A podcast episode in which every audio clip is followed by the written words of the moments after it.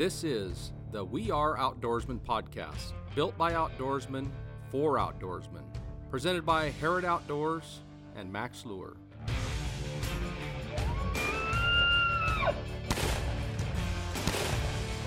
Top line. Top line just got this. Yes, there it is. Yeah, that was my fish. There we go. So Hoochie does it again.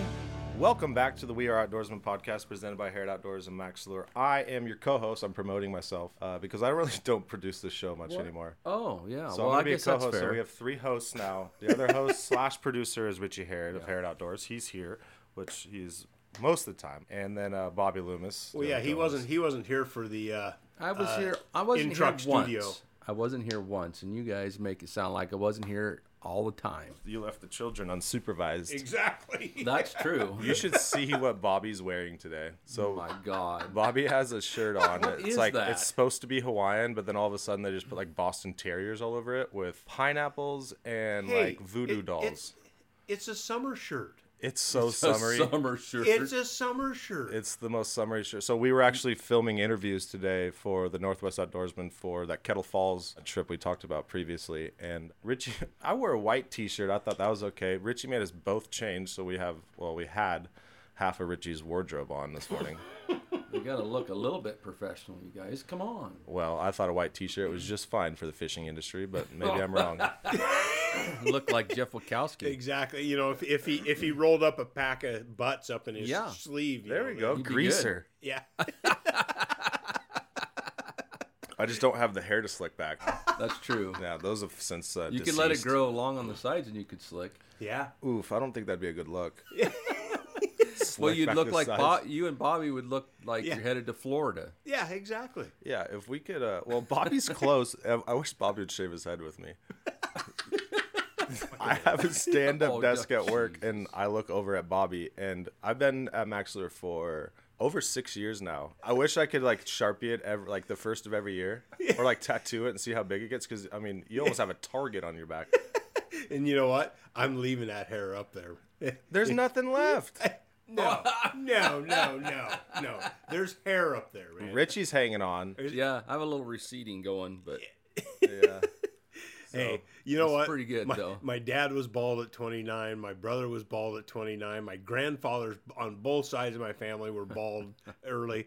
You know, I'm hanging on to this as long as I can. There's no bald people in my family. It doesn't make any sense, but it's because when you own a house. Mother's side. Well, you know, I know, and my mother's father was a sheriff, like a politician with politician hair in Wichita.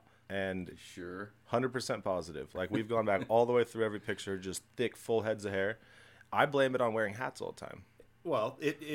And when you have a hat company. Yeah. I wear hats. I have to wear hats, but it's actually now a blessing that I have a hat company. It's true. You don't really want to burn the skull. No. It's bad. No. So, we got sockeye coming over. Salmon fishing's open. Holy smokes. A lot of sockeye. So we just pulled it up. We have, 197,756 sockeye over Bonneville. And Bobby was saying a little bit ago they were predicting, 193,000. 192,000 is what the original projection was, which obviously was not even close. And even when they did it 2 weeks ago and upgraded the projection to 343, they're not even close to that. No. So, science. Yeah, it's science. Yeah. It is a little bit tough. Knowing, they've got a lot of things to throw into it. The ocean conditions, where those fish go, how they go, the amount of fish that make it out, there's a lot of stuff that goes into it. And I understand that to a point. But when you're not even close, well, not even close. Well, it's double their second projection. 3 times. No. Yeah, double the second projection. Yeah, double the second projection. 3.5 times the original projection. Yeah. That's close. But it's good. So we have a lot of sockeye. Yes. We got a lot of sockeye coming up the river. The Chinook projection was way off. There's in excess of 68,000 plus over Bonneville, which originally was supposed to be 58. 91,082. Yeah. Oh, that was close. Yeah. But, the amount of sockeye that we've got, this will be, if you cut it off today, it would still be like the second largest run that we've ever had up here on the Columbia system. And the thing that's really neat is Canada started another hatchery up there, and they're putting in, you know, twice as many sockeye as right. what they have. This is the third year going into that program, and all of a sudden we're seeing huge numbers of fish coming back in. So what, we have to thank Canada? Oh, absolutely. That's where these fish come from. Oh, well, I'm not sure how I feel about that. Yeah. Typical. The thing that we need to, that we look forward to, is that whole thermocline set up at Okanogan, yeah. where the mouth of the Okanogan dumps in at Brewster. When that thermocline sets up, it creates a fish bowl. Mm-hmm. So all of those fish, all those Chinooks are up there. The Chinooks are put in by the Colvilles. So all of the Chinooks, those not upriver brights, the June hogs right. that we catch during the summer that come up here, those are all put in up here in the upper end, along with the Canadian sockeye that right. are put in. And when that thermocline sets up where the Okanogan River is warmer than the Columbia, those fish all stack up right there. Right. So it's like a big, giant fish pond. You know, that's what everybody looks forward to. Although people have been doing really well below Wanapum and below Rocky Reach. Oh, absolutely. They've been doing well. Yeah, on the sockeye. Yeah. No, they it's been come and go a little bit. Yeah. But, I mean, well, they're cruising through, right? Well, that's because the water's so high. That's what happens with the sockeye is sockeye, snow. When they hit the fresh water, they are heading home, period. They're ripping. They are not, you know, in a 2-week period, they'll make it all the way up here. Yeah, yeah. You know, you're talking 420, 30 water miles. I couldn't do that. Up here. No, it'd be tough. I wouldn't be able to do it at all. Yeah. I don't even like driving that far. Hey, Nemo. So the... I'm like Carl. Those sockeye in between dams are cruising. Yep. Unlike sockeye up in Alaska, you know, where you fish them on seams, where they're running the banks, where they're, you know, cruising through. We have the same thing here, but one of the best places to catch them is above the dams where they go through the fish ladder. They get a little bit disoriented, and for about a half mile, maybe a little bit more plus, above the dam, you can catch those fish relatively easy because they're kind of milling around. They're not cruising. They're not hauling. You can catch them off the bank, too. Well, that's why I'm saying that's why you can catch them off the bank is because they slow down. They're a little bit disoriented. You know, they finally get their wits about them after they get about a half mile above there, and then they start cruising again. Well, you just use a bobber. How do you set up for bank fishing? Because we get a lot of questions about bank fishing for the sockeye right above the dam. And my buddy fishes, and so he's using a bobber, like a little slider weight, and then like a smile blade, a hoochie, and two hooks. Yeah, with a prawn on it or whatever. I spent a lot of time initially when these sockeye first started coming up here 9 years ago. I caught a lot of fish above the dams. I played with stuff, trying to figure out what worked, what didn't work. Fishing with obviously something pink helped. That Not fishing brown. With pink colors, no brown colors. Oh. Fishing with a smile blade was kind of nice because, you know, it takes nothing to move the smile blade, but you're getting that flash and attraction with it. Can't hurt. Yeah, no. And then fishing with a prawn underneath a bobber worked fantastic. And I caught a lot of fish, and it just kind of gradually grew. And, you know, you go up above the dam right now, man, there's 25 cars parked along the highway. It's loaded up. You can't find a rock to stand on. Yeah. No, you got to get up there like 3 in the morning. I don't even go up there anymore. Yeah. I mean, there's just so many people. And that's great. I mean, people are out fishing, yep. and they're able to catch these fish. Right. You know. No, that's good. You know, generally, it's very, very tough to catch them because when they're cruising, they're not biting at all. They're doing nothing but going forward. Right. They want to get to a spot.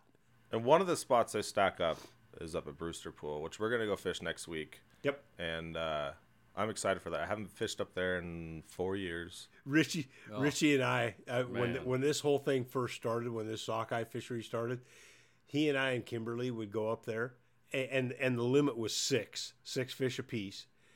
And we literally could put 18 fish in the boat in What? Under an hour. Oh, under an hour. Yeah. Literally under an hour. We're pulling out, and people are like, are you done, or you got a boat problem? We're like, no, we're done. Yeah. They're like, what? And they're just putting in. They're like, yeah, we're done. Yeah, it was crazy. Oh, the fishing was off the hook. And it should be that way again this year at times for sure, just because of sheer numbers of it. But there's going to also be a lot of boats up there. Well, it's going to be a little bit different fishery because of the fact that you know, we've got the weather that we've had this year has been really, really unusual. Weird. Like I said, you know, we've canceled more trips than we've been on. Yeah, it's been strange. You know, rain, barometer changes, you know, you name it. Heavy snow. We still have heavy snowpack up above. Everything is 3 weeks to a month late. Yeah. And nuts. The river is just ripping right now. You know, the Columbia is so much water. Yeah, it's just cruising.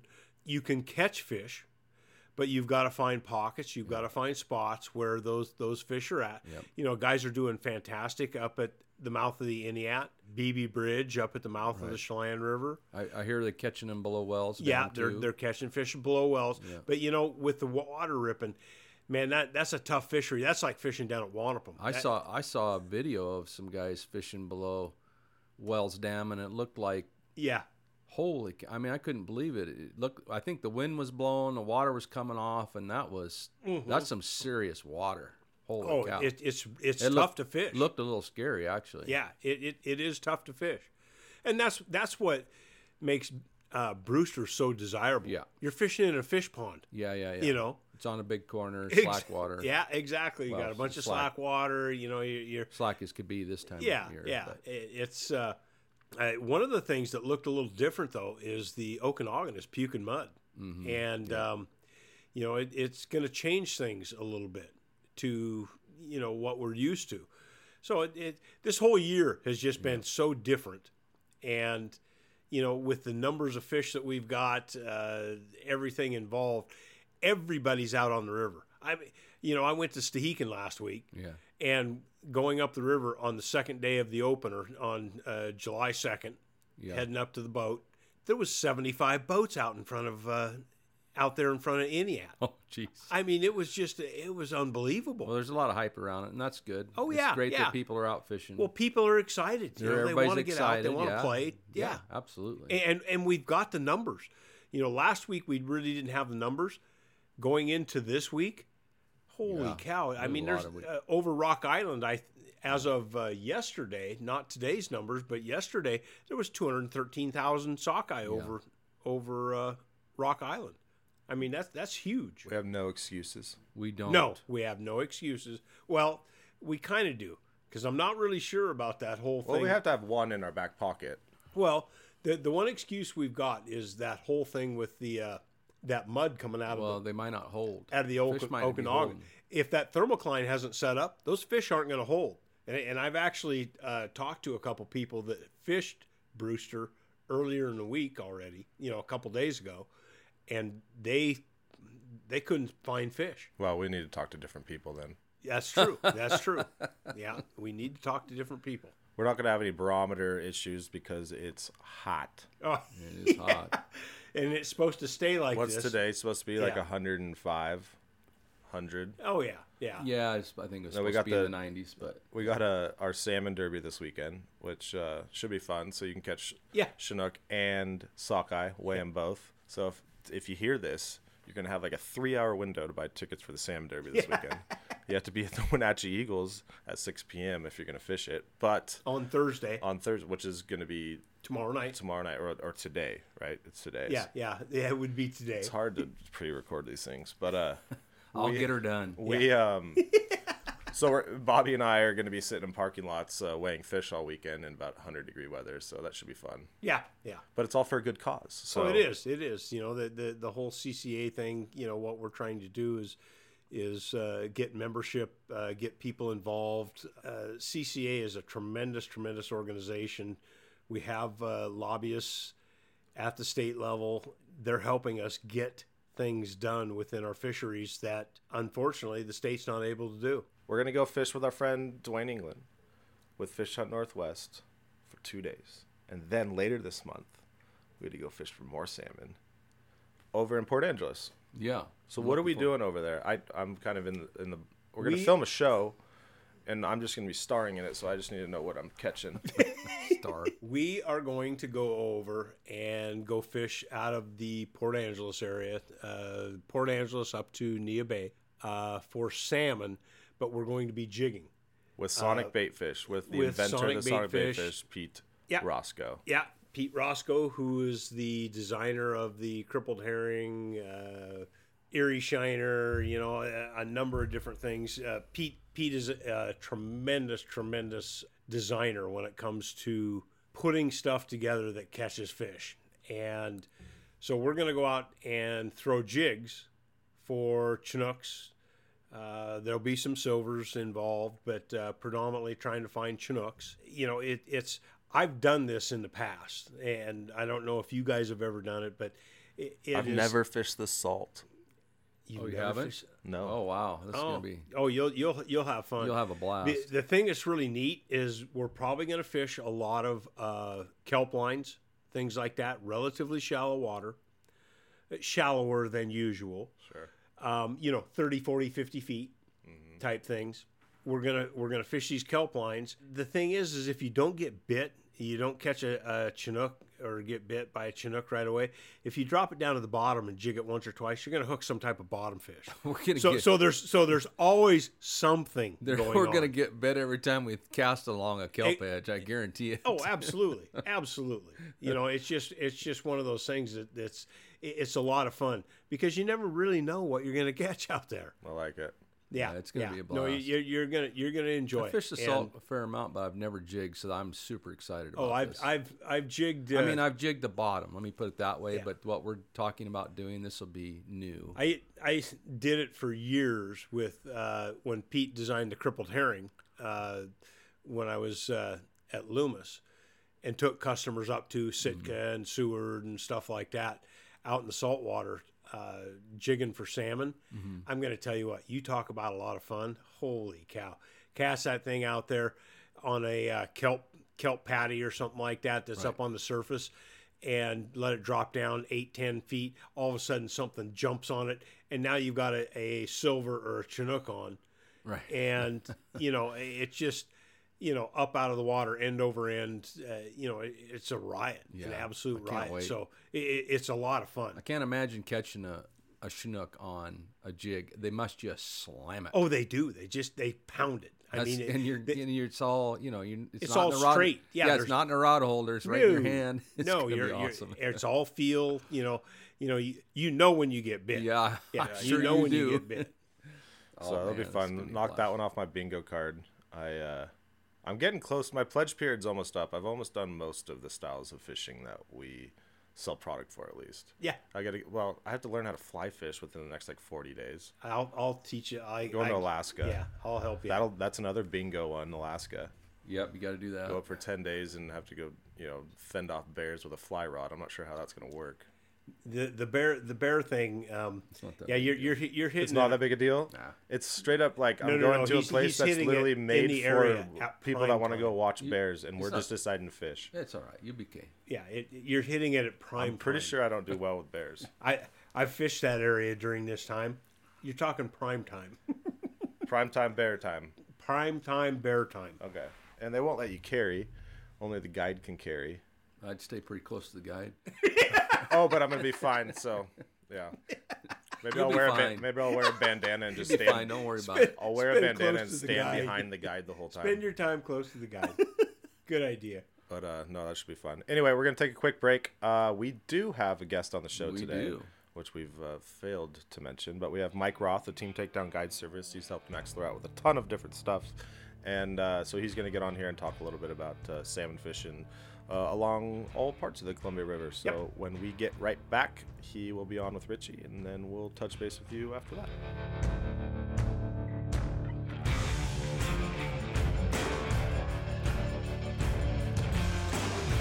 This week, we want to talk about our new 10.5-foot mooching rod that we're bringing out. We're adding it to the Northwest Outdoorsman line, along with our already made walleye rods, and kokanee rods. Well, we're adding this new 10.5 mooching rod, which is a 15 to 30 pound that is designed for pulling Pro Trolls, scent flash, flashers. It's a tremendous tool for fishing the Columbia. Head to HerodOutdoors.com and pre-order your 10.5 foot mooching rod at a special price. All right, here we go. We're in studio with our friend Mike Roth, Team Takedown Guide Service. How are you, Mike? Good. I'm doing good, Richie. How are you? Thanks for coming up here to the studio. Yeah, this will be fun. It's got, for your first time up here, how come it's taking us so long? I know, right? Kind of silly. Yeah, I don't get the invites very often. You're too busy. You're busy. Yeah. Let's tell folks what you do a little bit. What's your day job? So my day job, I actually work for local telecommunications, doing the fiber installs from the PUD puts out to people's homes, stuff like that. So go around doing TV, phone, internet, and all kinds of stuff. So you're the cable man, right? Yep, cable man, phone man, TV man, internet man. Yeah. People are normally glad to see us when they come to the door. They're super excited. So. That's kind of a bummer, though, because then you don't get to fish all the time, which I know is one of the things you really like to do. Yep. So, I gotta have that daytime job to help support the business and get it growing and things like that. So, yeah. So you had Team Takedown Guide Service. How long have you been doing that? Yeah, we so my wife and I started that back in, I think it's been probably 8 years now. I think wife's always been with me on the boat for 20 plus years. We've been fishing and kind of got into the enjoyment of taking people out and experience people's first fish and, stuff like that, especially the salmon, the Chinook salmon, king salmon, right. Stuff like that we get up here in the upper Columbia. But, we just had a passion with it and just kind of took it to the next level and, having fun with it. So mostly you were talking about the king salmon fishing in general, but what other things do you guide with for? So we do the sockeye as well up here in the Columbia. We'll do the Lake Chelan kokanee. Get up to Banks a little bit for the walleye, right. And even Moses Lake once in a while, for the walleye. Then we get the big fall fish down at the Hanford Reach, which is a big one for us. So right, you go down there and stay, don't you? Yeah. I typically take Fridays off through September and into October, and then last couple years, just because it's been going so good, I've ended up kind of taking my vacation, taking 2 weeks, straight, and so it's kind of cool, but.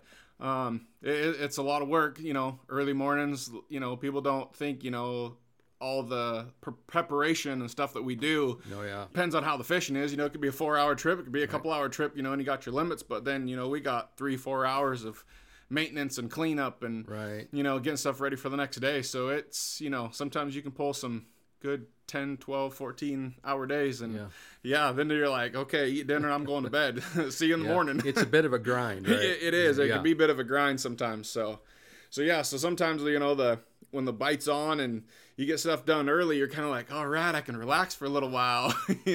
So. Let's talk about that fishery. That's a pretty cool fall fishery for the Columbia River. We might just call that kind of the mid Columbia. And it gets a really nice run of Chinook, and they're big, aren't they? Yeah, it's a big stock. Yeah, they are. There are a lot of big fish down there at the Priest Rapids hatchery. They don't clip a lot of their fish, so the nice thing for down there is it doesn't matter if they're hatchery or native with the clip, the fin clip. Right. So we get to pretty much keep anything down there. And like last year, we had a big run of coho last year, and we actually caught some really nice coho down there, right? And stuff, which was cool, pretty cool. Yeah, that is pretty cool. We went down and tried to fish with you, and of course, it's one of those situations where you hear people say, "Well, you should have been here yesterday," or a couple days later, it's better now. You should come back. So I think Bobby and I just hit it wrong, and we ended up getting one nice fish. But I fished there in years past, and I know there's some real toads to be caught. Yeah, there is, and water really fluctuates down there. I mean, big time. I mean, we've seen water change 10 feet on the bank, and I think that really throws the fish off. Seeing how they're moving, how they're coming, like you say, some days. I mean, it's part of fishing. I mean, unfortunately, I wish it was better. Every day was good, but all I can do is grind it out and hope for the best. That stretch of the river has a number of places to fish, so. If folks are familiar with it, a lot of people say, oh, I'm fishing down at Vernita Bridge, but Vernita mm-hmm. Bridge is just a portion of the river there. So you kind of fish from, upriver of Vernita Bridge a ways, but downriver quite a ways. There's several holes all the way down, right? Yeah, there's several holes all the way through there. You're going to basically run all the way up past China Bar, up into basically right below Priest Rapids Dam. Mm-hmm. That's probably, I don't know, maybe 5 miles or so upriver, basically, roughly. And then, man, I think downriver, you can go downriver a long ways, probably 10, 15 miles maybe. I mean, It's a good, if we get all the way to the bottom, which kind of our bottom, we don't go any lower really than the Punch Bowl, but down around that's the White Bluffs. We don't go down around there. It's pretty treacherous, to get through down there if you don't know how to get down there and stuff. But, I mean, even from down there, our boats, typically run 35, 40 miles an hour, and it'll take, 20 minutes, sometimes 25 minutes just to get back up river, back to the launch. So, yeah, there's lots of holes all over the place down there. I think what you mentioned is kind of important. Folks are fishing out for the first time, or they want to explore the area a little more than just around Vernita Bridge. The river's kind of wild there. I mean, it's running like real river. It's not all of the impoundment, so you kind of got to be careful. Got to watch for bars, rocks, shallow spots. Yeah, so that stretch of the river, they kind of classify that as the last natural flowing on the Columbia River down there. So, your next dam's a long ways away, and yeah, there's a lot of scary stuff down there. I remember when my first time going down, even running upriver a little ways, I went with somebody else that knew the river just so I had an idea where to go, because we've seen a lot of bad things happen down there. People not knowing where to go, stuff like that, ruining boats, hurting people. It can be pretty scary down there. You just take your time. If it's your first time on the river, go slow. Don't just go full bore. Yeah, definitely don't go full bore. That's for sure. It can be especially a lot of times in that late September, early October, we'll get a lot of fog. Right. And, you got 50, 60 boats fishing, like the king hole or something, first thing in the morning. And, a lot of us started that kind of downriver trolling stuff. Mm-hmm. And you got people that are still upriver trolling us who are kind of holding in spots. And, yeah, you come upon a boat pretty fast, slowly going down river or whichever. Right. And all of a sudden you're like, oh, there's lights, that are 10, 20 feet in front of you. So it can definitely be kind of a spooky situation in times. Exactly. Let's transition to talking about the gear a little bit. So one of the things I want to get at is, there's all kinds of ways to fish for salmon, both down there and here in the summer, and then for the sockeye. But you've been involved with helping Max Lure develop a couple things. So let's talk about them. What have you been helping with? Yeah, Mike? So I helped with the paddle flasher. It's the 360 paddle flasher. Got to do a lot of testing and tuning with that to get the right bends. And most everybody knows Pro Trolls and the short buses and all that kind of stuff, so it's kind of the same thing, but ours is just a little different, little game changer. Ours actually opens up and you can put your bait in the middle of it, and it's got holes in the top, holes in the bottom. Flushes basically that scent out, so you're just creating a bigger scent trail for those fish just to try to attract them to your bait, whatever you're running behind it. Whether you're running the Salmon Tech spinner that I actually designed and did for Max Lure, or your super baits or, whatever else. Sometimes we'll run the Wiggle Hoochie bills, right. Stuff like that. So the setup is a flasher, in this case, a paddle flasher, which is a large attractor that spins, rotates, and then some leader. Yep. Some distance a leader, and I suppose it depends on what you're using. If you're using a Wiggle Hoochie, you can go with longer because it has its own movement. Yeah, but if you're doing a spinner, like the Salmon Tech spinner, right, then you shorten it up a little bit so it moves. Is that right? Yeah, we'll run 28 to 32 inches. So you're definitely running those a lot shorter to get a little more. They're pretty small presentation, so having that flasher doing that, they say about a 3-foot roll is what they do. So now you got that little guy back there really moving around, and with that smile blade on it, gets that thing to whipping around. So so the paddle flasher is pretty interesting. You and I and Bobby actually made a little promotional video for it, which I believe you can find on maxlure.com. You can also find a copy of that on the Herod Outdoors YouTube channel. Just search for the paddle flasher, Max Lure paddle flasher, or go to their website directly and you can find it. But what we did was we put some dye in there. Do you remember that, Mike? We put a little bit of dye in with the bait. so that you could really see it when you put it in the water. And it's amazing how much scent comes out of that. It's quite incredible. And how long does that last? How often do you change your bait? You know, I typically will change. You know, I try not to overpack it. That's one thing that a lot of people will do is they'll overpack it, and it'll all still stay in there because it gets so smashed. I only put, you know, maybe like a 50-cent piece size or whatever of my, you know, everybody runs a tuna fish, stuff like that. You can do all kinds, you know, chop up herring or whatever, but I don't try to put a lot, and I try to kind of spread it all out. Because after about 20 minutes, I'm generally going to be checking my rods just in case weeds or, you know, anything, which we do get occasional, a lot of weeds up here. So I'm always going to check that, check my baits, because like with your spinners, that's basically what you're using. I don't put anything on my spinners, but if you're running a super bait, you know, everybody packs tuna fish in those too. But I'm still checking those, seeing what my scent looks like, things like that. And so I'm always looking to see, has most of that tuna fish and most of that stuff been pulled out of it? So once I know it's been pulled out of it, I know that it's, where's it going? It's going right into the water, you know, for attraction. So then I'll look at it. And I mean, even if I still got some left in there, I might take a little, you know, little scent. I mean, there's some gel scent, there's some oils. I kind of prefer the oils better, which actually Max Lure has their own scents and stuff like that out. And one of theirs that they did is one of their herring ones is we put that chartreuse dye in there, kind of for the paddle flasher. So you can actually see, you know, physically see what it's doing. You know, it's a big visual thing for people to kind of see like, oh, does this really work or not? But you, I mean, obviously you can see it doing this big green trail. You're going, oh, okay. Well, if my, have other oils in there or other scents in there, they're going to be well, guess what it's going to do? It's going to go out too. So you take all kinds of people fishing, I suppose. One thing I like looking at is your pictures that you post. And I do see a lot of families.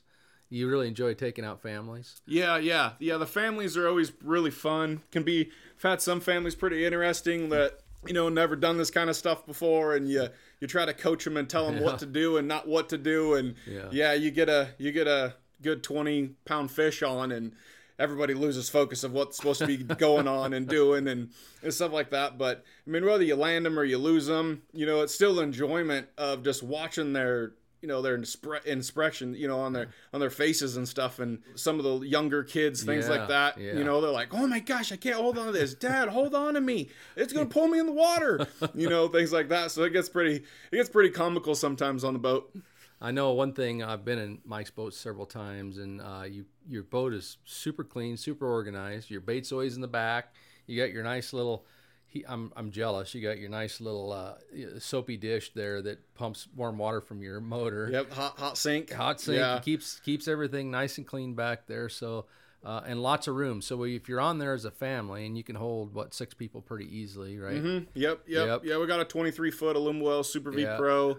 So we got 4 nice, really good box seats, and, you know, I can throw a couple pedestals in if I need to, but, you know, most time, you know, someone's always standing up around the boat here and there or whichever. And you can, because it's nice and deep, and the kid, it's safe for kids because, you know, the rail's high enough they don't feel like they're going to flop out. Actually, there's quite a bit of rail. So for a little kid, it's great. You got a big fish on, they're not going to tip overboard really easy. Nope. So boat's pretty, super stable. I mean, I think everybody can get on one side of the boat, and it doesn't even hardly move, so which is nice.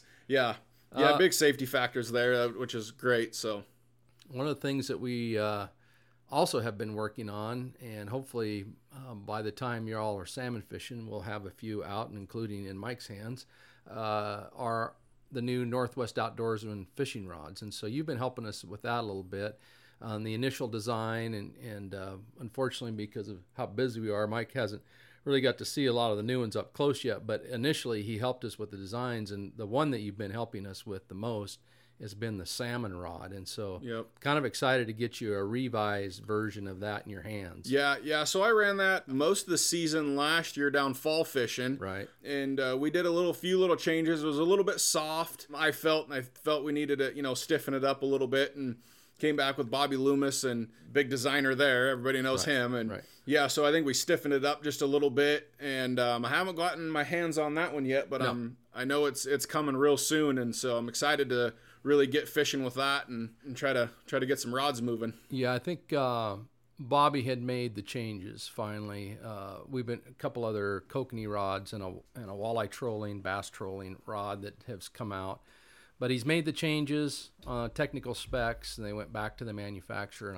And somebody like Mike, able to fish a rod for many days, gives it a really good test. So yeah, it does. I kind of put the work to it. You know, make sure it's going to hold up. You know, you coming out with a new rod, you don't want a rod that, you know, falls over in the boat and next thing you know, right. Now it's broke, right. You know, or whichever. I mean, that doesn't do anybody good, you right. know. Yeah, it was good durability test for it. You know, we fished, you know, we even fish, you know, I mean, typically we'll fish, you know, heaviest like 12-ounce weights. You know, I even put some of the heavier stuff on, you know, your bow right. rods and things like that. And it had great action. I mean, it looked really good, but I just felt we needed just a little bit more with it. Mm-hmm. And I think, and that'll help with clients, right. Especially with people that not really familiar with fishing like this or right. never gotten experience something like this. You know, you got a big fish on and, you know, a lot of people will stick the rod straight up in the air. Well, that's the first thing you don't want people to do because what happens, they typically will break. Right. So all that high sticking, we don't like that. Yep.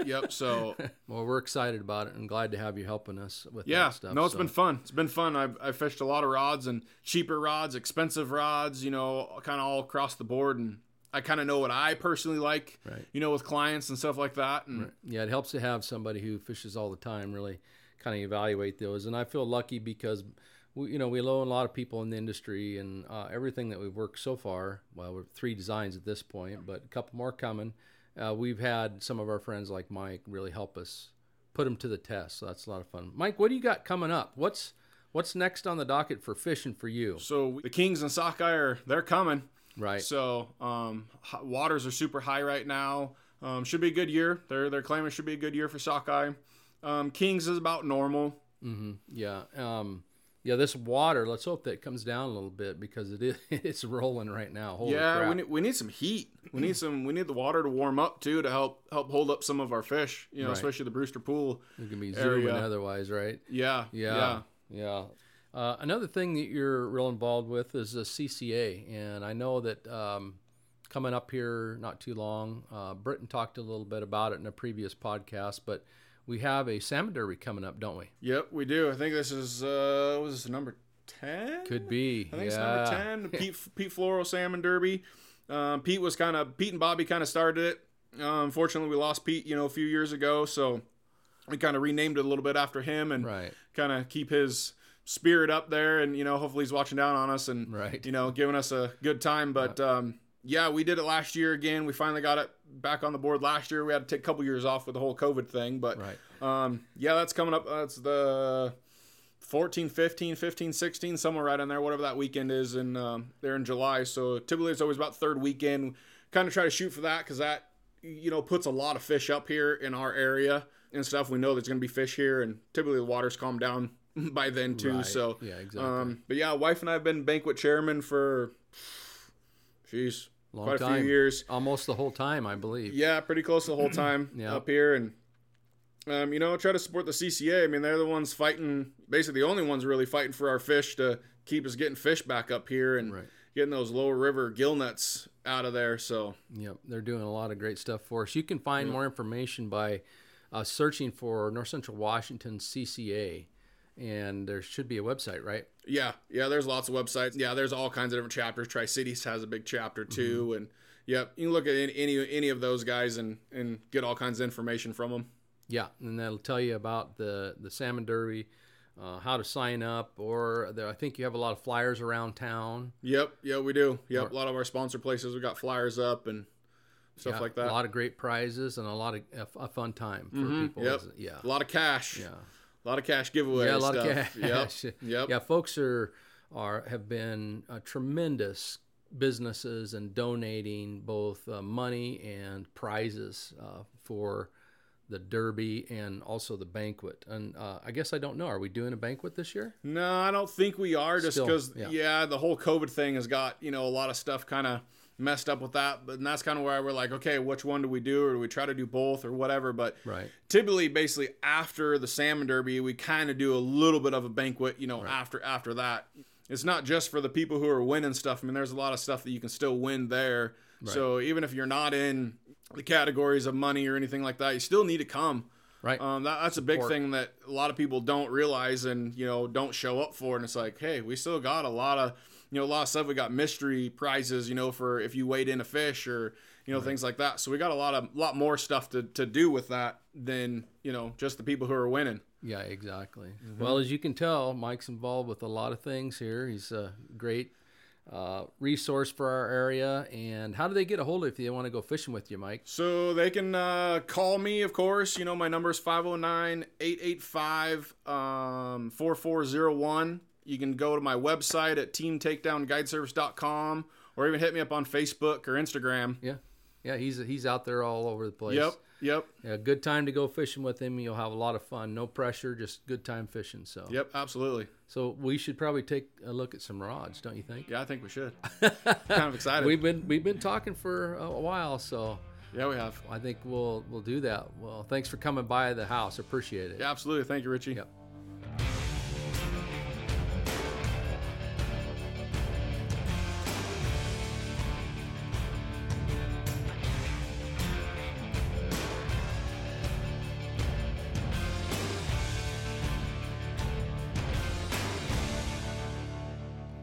Bobby's still here talking about his shirt. He is. It feels like it's barking at me. It's so loud. Hey, it is loud. It's loud. It's got dogs all over it. It is barking at us. Don't be making fucking... This is my shirt, for God's sake. Give me a break. I mean, the poor puppies on the shirt, I mean... He did let us know that he also has matching swim trunks. I do. I have swim trunks that go with it. Oh, my God. And I use them every night in the pool. Oh, my God. Is that Poppy on there? Huh? Is that Poppy on there? Yeah, no, this is Sophie. That's Sophie. Yeah, that's Sophie. Sophie. Okay. Cannot stand Sophie. I had to house sit for this guy once. I know. And Sophie did not come in the house. Yeah. We had to corral her into this dog door every night. You know how dogs are with people. I mean, they figure people out. There's no way. She just doesn't trust. Well, these are Boston Terriers. She licked my hand last time I was over there. Okay. So we're progressing. So, it's been like 2 years. Yeah, it's getting closer. That's what happens when you buy dogs during COVID. So he's got two of these little terriers, and one of them's really little. One's Trump and one's COVID. Yeah. So, yeah. Yeah. Well, so COVID, I'm assuming, is a little one. Yeah. Yeah. And Trump's the... Yeah, exactly. The very mean one. Yeah. She is not mean. God, she's just mean to you. Oh, she barks like hell. But anyway, so that was Mike Roth. That was a good interview. It's good to have Mike here. Yeah, it was good. You had him in studio, which I think is our first in-studio guest. So we're like really progressing as a podcast. So yeah. We had to bribe him, but he came. So we got him up. He was probably doing a job up here. Yeah, he was close. Now, you know, one thing we should progress a little bit on that whole fishery down there in that mid-river. Yeah. Vernita. Right, the whole Vernita fishery. That fishery was really exploited back in the mid to late 80s. It's one of the last, you had mentioned it, Rich, when you were talking to Mike. It's one of the last free-flowing areas on the Columbia River where you have shallower water, fast-running water. Herb Good fished that area when he was working with Lure Jensen back then. Of course, he was using G-Loomis rods, but he... He was fishing. Big designer, this Bobby guy. Yeah, get out of here. So he was fishing that back then, and he was using what they called a flutter spoon. And it was like a 6 to 7 inch giant spoon. That fluttered? Yeah, that fluttered. Exactly. Man, you're bright. And so he was jigging him. And nobody was really fishing that area at that time. He would catch 40, 50 Chinooks a day. Mm. I mean, he was catching huge numbers because there was nobody there. Right. Like, and he's going through a lot of those slower sections where fish are stacking up. You know, you've got 300,000 plus fish in a short area, and you're going to have fish stacked up everywhere. Yeah. So he's down there fishing these flutter spoons, and it just turned into an absolute zoo. People started learning about it. They started promoting it. This is before the internet. This is before all social media. Herb wasn't posting things on the internet. No, Herb was not posting things on social media. No. It turned into such a zoo because you had a lot of people fish go and swipe at these large spoons and stuff and jigs. That are fluttering. And... You know, you were hooking them on the outside of the head, things like that. So people were, it wasn't snagging, but fish swipe at it, you end up jerking, you know. So it was marginal. And Herb finally got to a point where he just said, man, I've had enough of this, and he quit doing it. But this is clear back in the mid-'80s, mid to late 80s is when he was doing this. I'll tell you what, it was a phenomenal fishery because nobody's really fishing it. Mm-hmm. Yeah, and it's packed now. It's just progressed to where we're at today. You know, you go down there at that boat launch there at Vernita, just above the bridge. Oh yeah, it's packed. Oh, there's 200 boats. Yeah. In the water, launching on round rocks. Yeah, yeah, no, oh, that yeah. launches. Yeah, there's no launches. There's no real launches. Yeah, it's like something make it work. We've gone down there a couple times, though. I've gone down there like 3 years in a row now. And last year, I think the three of us went. Was the only year we really. Well, you guys talked about it. It was the only time it was like actually tough. Like we went 2 years ago. I think we got 4 fish. Yeah, we battled for like the last 2. We went. Yeah, but it's cool. So you guys talked about it. There's all those pockets, so you can run all the way down to that big. Toilet water bowl. To fish. Oh, so we go down the toilet bowl, and then you can work your way all the way up past, all the nuclear waste and all that. So find the glowing fish. The glowing fish and things like that. You got to get out of there before you start growing a third nose. The fishery changes every year. I started fishing it hard probably 8 or 9 years ago, and the first time I went down and really fished it was with Mike and Jill. Mm-hmm. Kimberly and I went down and fished. We caught 18 fish. Before 11 o'clock in the morning. Yeah. We were turning fish loose, just upgrading fish and things like that. You know, we caught 18 fish before 11. Yeah. You know, from daylight to 11. It's just progressed to where it is today, mm-hmm. you know, with the amount of people there, the fish, the fishery. It just changes every year. It's no different than anything else. No. And you know, if you're like somebody like Mike who's fishes it for a couple of weeks in a row. Sure. There's lots of ups and downs, but I think overall during that period, he does really well. No, he does. Oh, he does really absolutely. Well. No, he does tremendously well. Yeah, he's got it dialed. He knows what to do. It was just, we had a tough day. It's the curse of the camera. Oh, sure. It is. And, you know, whatever excuse we had, something. Of the camera. We had something.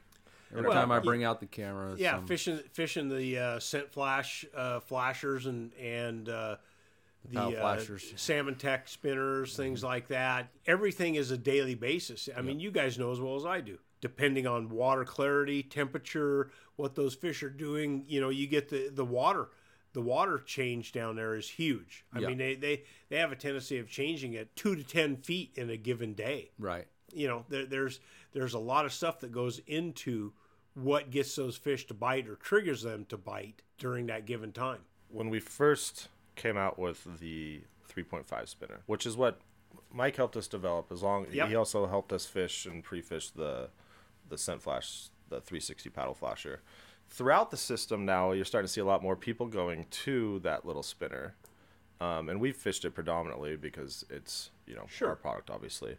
But you've talked about it over the years. You know, more people are going to that smaller profile little spinner rather than a super bait or whatever at certain times of the year, and it's been successful for us. But you know a little bit more about why.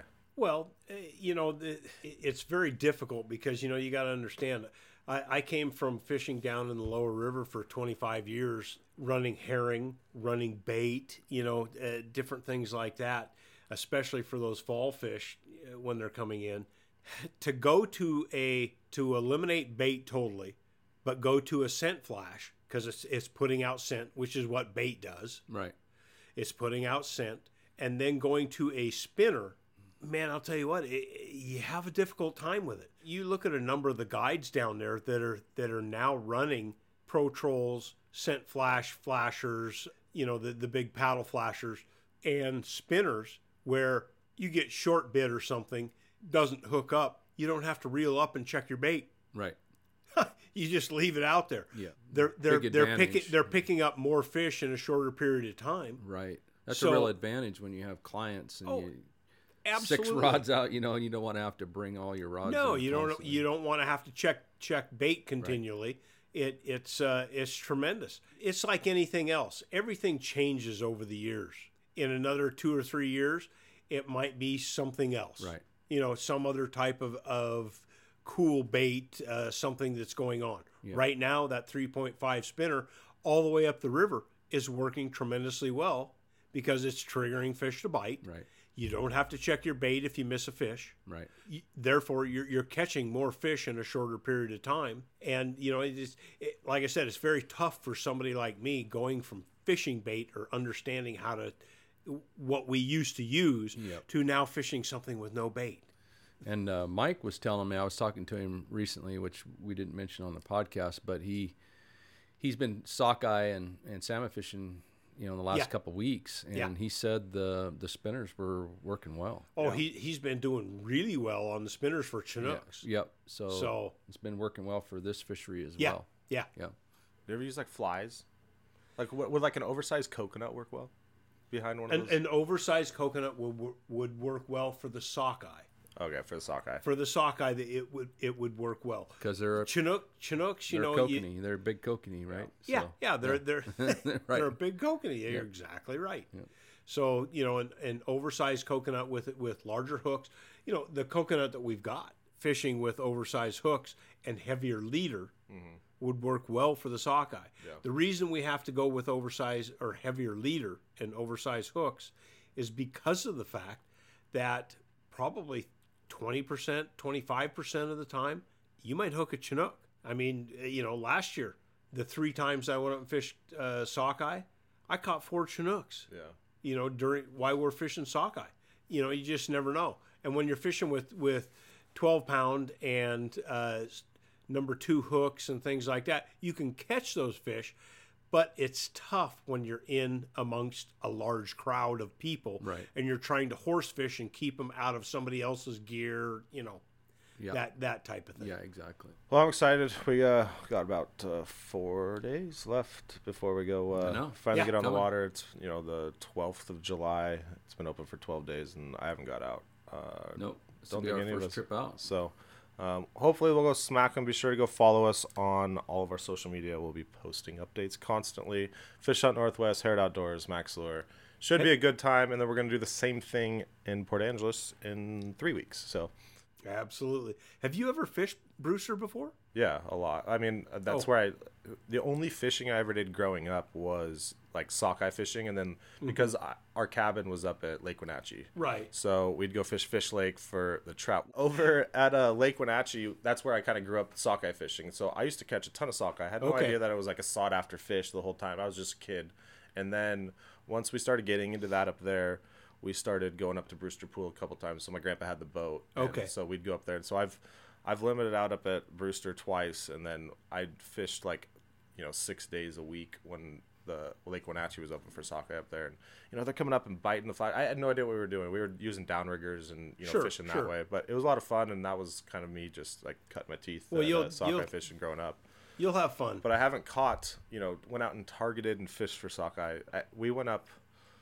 When I first started working here, we went up. I think Lance, you and me went up to Brewster Pool once, or maybe it was Lake Wenatchee. I can't remember, but Lake Wenatchee. Yeah, yeah, we went to Wenatchee, and you know that fishery. I've yet to.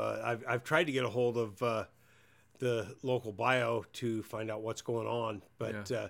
No one seems to know. They're not showing any numbers, but you know, looking at the numbers between Rock Island and Rocky Reach, you know, you're talking about 58 to 60,000 plus sockeye.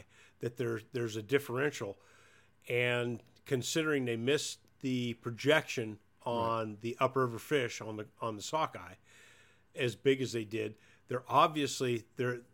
We should get a number of fish in Lake Wenatchee, which means that they should open it up relatively earlier than usual, but we just we got to find out what the numbers are. Yeah.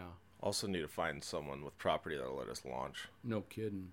Yeah. Actually, I heard last year, though, that I think everyone was scared of the lines, that, like, the people that actually said, you know, screw it, they didn't have to wait very long. Well, you know, they were getting out there, and, you have to have a decent – that wind starts ripping through, you know, as you're coming out of that little – oh, man. You know, and trying to get past those big rocks on the right. Oh, man. The waves are just ripping. So if you go out there in like a little dinghy like my papa and I had, I mean, it's like you got to get out to that flat out there. Yeah. And, you know, it's risking your life to go catch these sockeye in a tiny boat. And But a lot of people were able to get out on the water. Like my buddies would go up there and, you know, they weren't getting up there like crazy early. Getting up there at 4. And, you know, they were already limited and back to the dock while people are still dropping boats in. Just, so it hasn't been as bad. It's a one boat launch. And yeah, we got to a point where we fished it a lot for a number of years, and we got to a point where we would go up way early in the dark. Yeah. And put in, and as long as you know where the rocks are and everything. Well, there's rocks. Yeah, you gotta watch out for the damn rocks. Yeah, you gotta watch the rocks going out. But and then it's the coming back. Yeah, coming back. God. We've waited for over an hour and a half. Just sitting out there. That's how I learned how to drive a boat. Just waiting out there for my papa in line. Yeah, yeah. And I'm like 12 years old trying to maneuver this boat around like 30 people launching. It's not even worth it to me. Last year the reason that it wasn't really good. They didn't open up till August 1st, and those fish have already started turning. Yeah, they're exactly. It's really late by the time you open that up and get it going. The way things look right now, I have to believe that there's a bunch of fish up there. But that's up to the science. That's up to science. Okay. Well, we're gonna leave it at that. A lot of cool stuff. A lot of salmon, a lot of sockeye, and we're going to go target them. We're going to have a good time. So thank you for tuning in. Until next week, we will talk to you later.